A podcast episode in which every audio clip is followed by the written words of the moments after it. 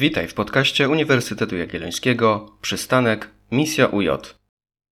Witam Państwa serdecznie. Nazywam się Leszek Nowak.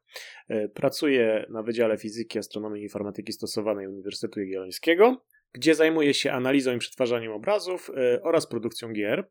I właśnie o produkcji gier chciałbym dzisiaj powiedzieć. E, o tym, jak wyglądają nasze zajęcia i o tym, jak ja się mm, zająłem tematem produkcji gier. W moim przypadku zaczęło się to dość dawno, e, ponieważ zaczęło się to wtedy, kiedy dostałem swój pierwszy komputer, którym był Commodore C64. Można się domyślać, że były to troszkę inne czasy, ponieważ nie było wtedy mm, dostępu do internetu taki, jaki mamy teraz, taki, jaki wszyscy znamy. E, I tak naprawdę nie było jak się zacząć w ogóle uczyć mm, produkcji gier, w ogóle programowania. E, więc jedyną e, dokumentacją, materiałami, które miałem, to była mm, dokumentacja do samego komputera napisana w języku niemieckim, którego oczywiście nie znałem, do tej pory nie znam. Ale przy pomocy słownika udało mi się tam poznać kilka jakichś podstawowych poleceń. E, między innymi jednym z takich poleceń było list, czyli wylistowanie kodu programu, który aktualnie jest wczytany. W związku z czym, mając już jakąś grę, można było zobaczyć, jak ona jest zrobiona. No i poprzez analizę takiego kodu e, ja się zaczynałem uczyć e, tworzenia gier.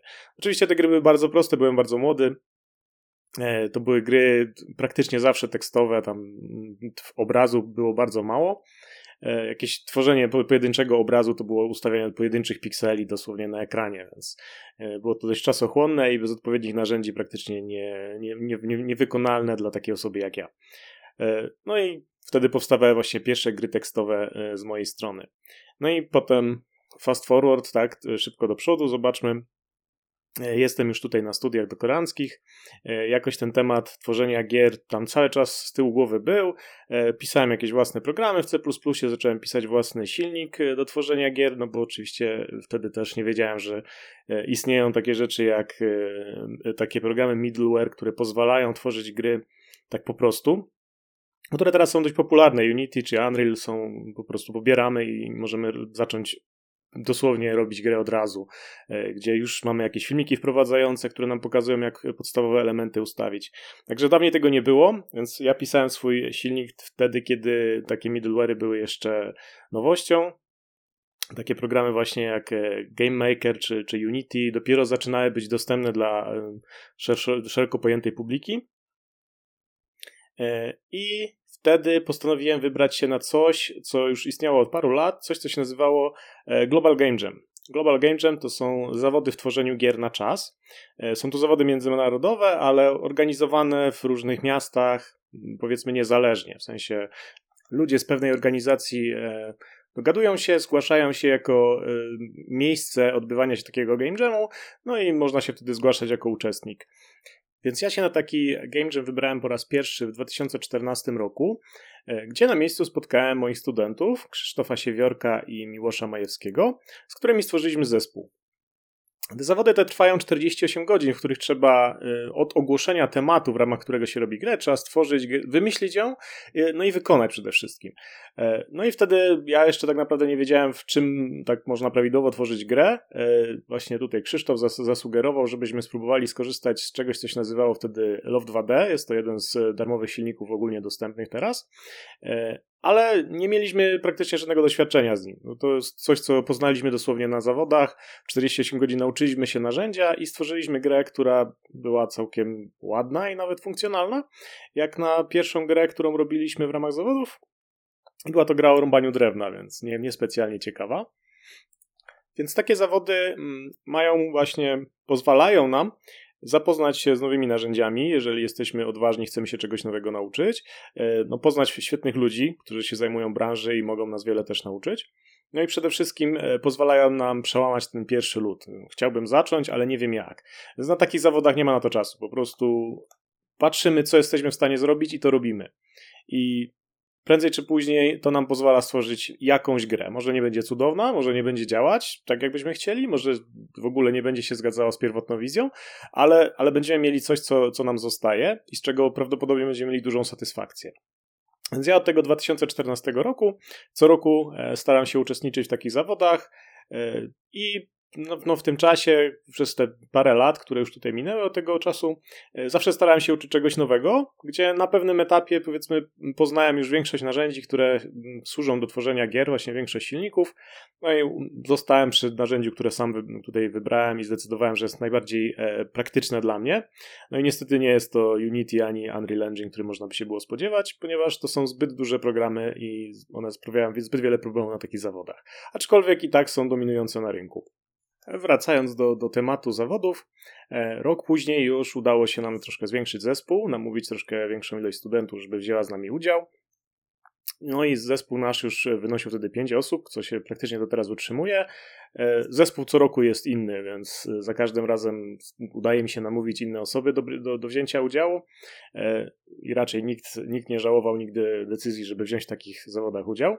E, no ale rok później już skorzystaliśmy z czegoś, co się nazywa Godot Engine. Jest to darmowy, otwarty silnik do tworzenia gier który do tej pory wykorzystuję na zawodach, ponieważ ja się go wtedy też nauczyłem praktycznie na zawodach e, i udało się nam jako zespół stworzyć całkiem ciekawą grę, gdzie wtedy tematem, mm, w ramach której trzeba było zrobić grę, to było What do we do now, czyli co teraz robimy.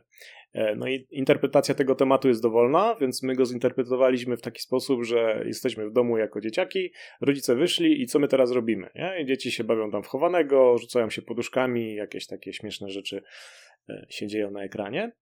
No i gra jest całkiem funkcjonalna, którą się nam to udało zrobić. Nawet e, chyba zdobyliśmy wtedy, w tamtym roku konkretnie zdobyliśmy wyróżnienie e, za pomysł i realizację.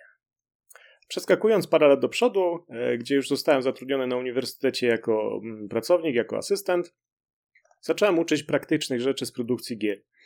Między innymi animacji 3D, modelowania postaci, animacji 2D, modelowanie otoczenia y, i geometrię w produkcji gier. Y, I teraz, y, jeśli chodzi o te kursy odnośnie grafiki, czyli właśnie modelowanie, animacja, no tutaj sprawa wygląda dość prosto, bo tak naprawdę to, co nas, to czego musimy się nauczyć, to jest obsługi narzędzia, gdzie tych narzędzi jest wiele, ale umiejętności są transferowalne i jakichś podstawowych zasad. Czyli w przypadku animacji jest tam 12 zasad animacji, których możemy się spodziewać, że jeżeli sobie no, je znamy i rozumiemy, jesteśmy w stanie zrobić animację, która jest dość sugestywna. E, no i ten dodatkowy czynnik, który tutaj jest potrzebny, to jest umiejętność obserwacji. Jest bardzo trudno stworzyć model jakiegoś obiektu, którego, z którym nie mamy e, do czynienia na co dzień, e, bez korzystania z jakiejś referencji. Taki przykład takiego ćwiczenia, jeżeli chcecie spróbować, e, weźcie sobie kartkę papieru i spróbujcie narysować rzut roweru z boku.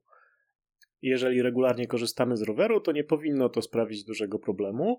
Jeśli jednak z rowerem mamy dość mało do czynienia, to narysowanie funkcjonalnego roweru, czyli takiego, w którym się da skręcać kierownicą, albo mm, łańcuch jest połączony odpowiednio z napędem, może sprawić troszkę problemu. Jest to całkiem ciekawe ćwiczenie i podobnie w przypadku modelowania 3D zawsze zadaję takie jedno ćwiczenie, gdzie modelujemy model, y, rower, gdzie właśnie mamy go zrobić bez referencji. To, to ma za zadanie właśnie pokazać, że dobrze jest mieć zawsze przykład mm, obiektu, który chcemy stworzyć, żeby zachować proporcje, żeby odległości między, nie wiem, częściami tego obiektu były jakieś rozsądne i żeby to nie była taka karykatura. Więc podobnie jest z animacją. W animacji też y, fajnie jest mieć referencje, najczęściej jakiś film, który możemy sobie w zwolnionym tempie zobaczyć, albo y, są prace graficzne, gdzie ktoś faktycznie już ręcznie narysował nam klatkę po klatce, jak dana animacja powinna wyglądać, dana sekwencja.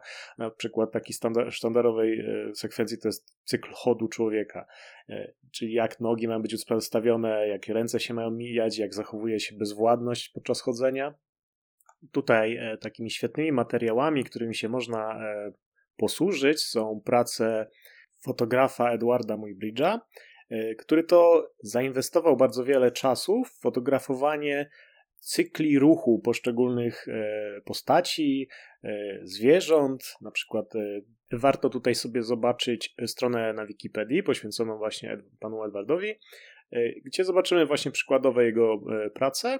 No i na, na tych zdjęciach widzimy dokładnie taki mm, rzut boczny na poszczególne cykle mm, poruszania się. Na przykład są tutaj widzę, że jest zdjęcie słonia.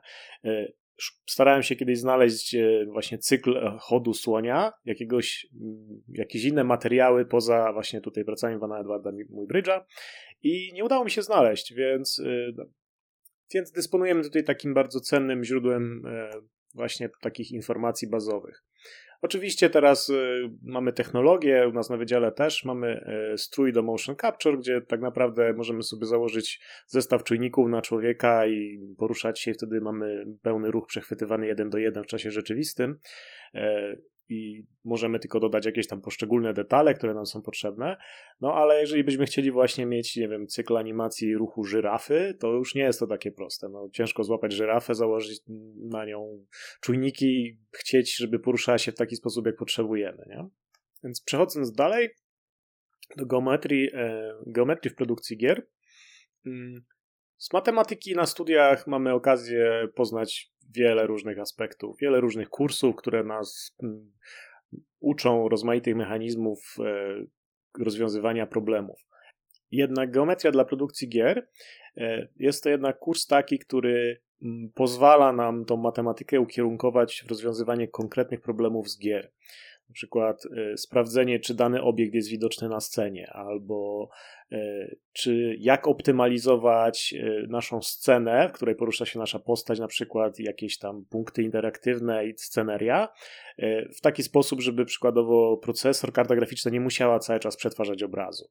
Czyli możemy sobie policzyć, jak optymalnie mm, aktywować, deaktywować obiekty, które nie są widoczne dla gracza. Tak się robi. Bez tego większość nowoczesnych gier by nie funkcjonowała, po prostu by miała zbyt duże wymagania.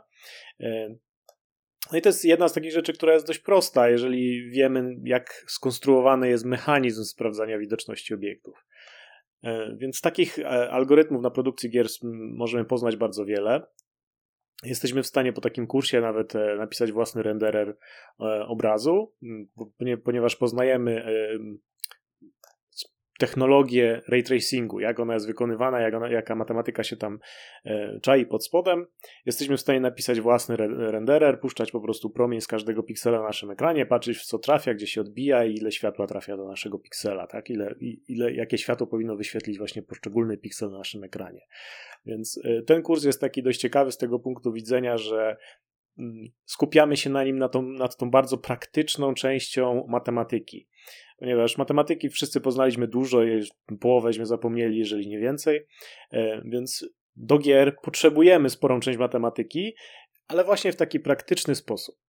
Czyli chcemy dowiedzieć się przykładowo, jak blisko nasz pojazd minie się z jakąś przeszkodą, która jest przed nami chcemy sobie policzyć, zanim się jeszcze będziemy y, w pobliżu tego obiektu, chcemy zobaczyć, jak blisko się koło niego znajdziemy. Tak? Jest to stosunkowo proste do zrobienia, ale bez znajomości podstawowych tych mechanizmów, no ciężko jest nam to zrobić.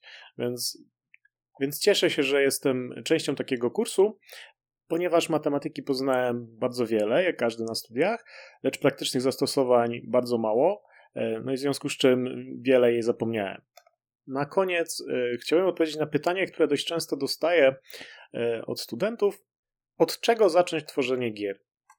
I może tutaj odpowiedzią jest y, moja opowieść z początku, gdzie ja osobiście sugeruję spróbować swojego szczęścia w zawodach w tworzeniu gier. Na takich zawodach nigdy nie chodzi o zwycięstwo ani o jakieś miejsce. Chodzi o to, żeby stworzyć grę w ciągu 24 godzin. W związku z czym nie ma czasu na zastanawianie się, jak zacząć. Tylko siadamy i od czego potrzebujemy, żeby zacząć naszą grę. Chcemy, żeby nasza postać się poruszała. Szukamy, jak zrobić poruszanie się postaci, jak obsłużyć klawiaturę, jak obsłużyć mysz. I po 15 minutach mamy poruszanie się na, na postaci na ekranie. Potem chcemy zobaczyć, jak nasza postać wygląda, co potrzebujemy, jakąś grafikę. Możemy użyć domyślnego sprite'a, musimy się umieć go wykorzystać albo umieć go stworzyć. W związku z czym do, otwieramy dowolny edytor, nawet online, i korzystamy. Albo szukamy gotowej grafiki, którą możemy wykorzystać, która jest y, publicznie dostępna. I tak samo jest z każdym kolejnym aspektem. Nie wiemy, jak coś zrobić, szukamy i to robimy. Więc to jest najprostszy sposób, moim zdaniem, wziąć udział w zawodach. E, dlatego, że atmosfera, która tam panuje, pozwala nam dać motywację, żeby szukać rozwiązań do rzeczy, których nie znamy. E, bo prawdziwą odpowiedź na, na pytanie, od czego zacząć tworzenie gier, jest po prostu usiąść i zacząć tworzyć gry. ale na takich zawodach atmosfera i to, jak ludzie pracują, daje nam motywację, żeby dokładnie siąść i to robić. Bo w domu oczywiście jest wiele distractions, tak? Wiele, wiele mm, rzeczy, które odwraca naszą uwagę. W związku z czym y, zawsze znajdziemy coś, co ok, dobra, nie wiem jak to zrobić, e, to może sobie zrobię to jutro, albo w ogóle sobie tego nie zrobię, bo nie wiem jak to zrobić, tak? E, na zawodach czegoś takiego nie ma. Albo robimy jest, albo jak nie wiemy, to pytamy kogoś innego i ktoś nam pomoże. Więc dziękuję za uwagę i do usłyszenia.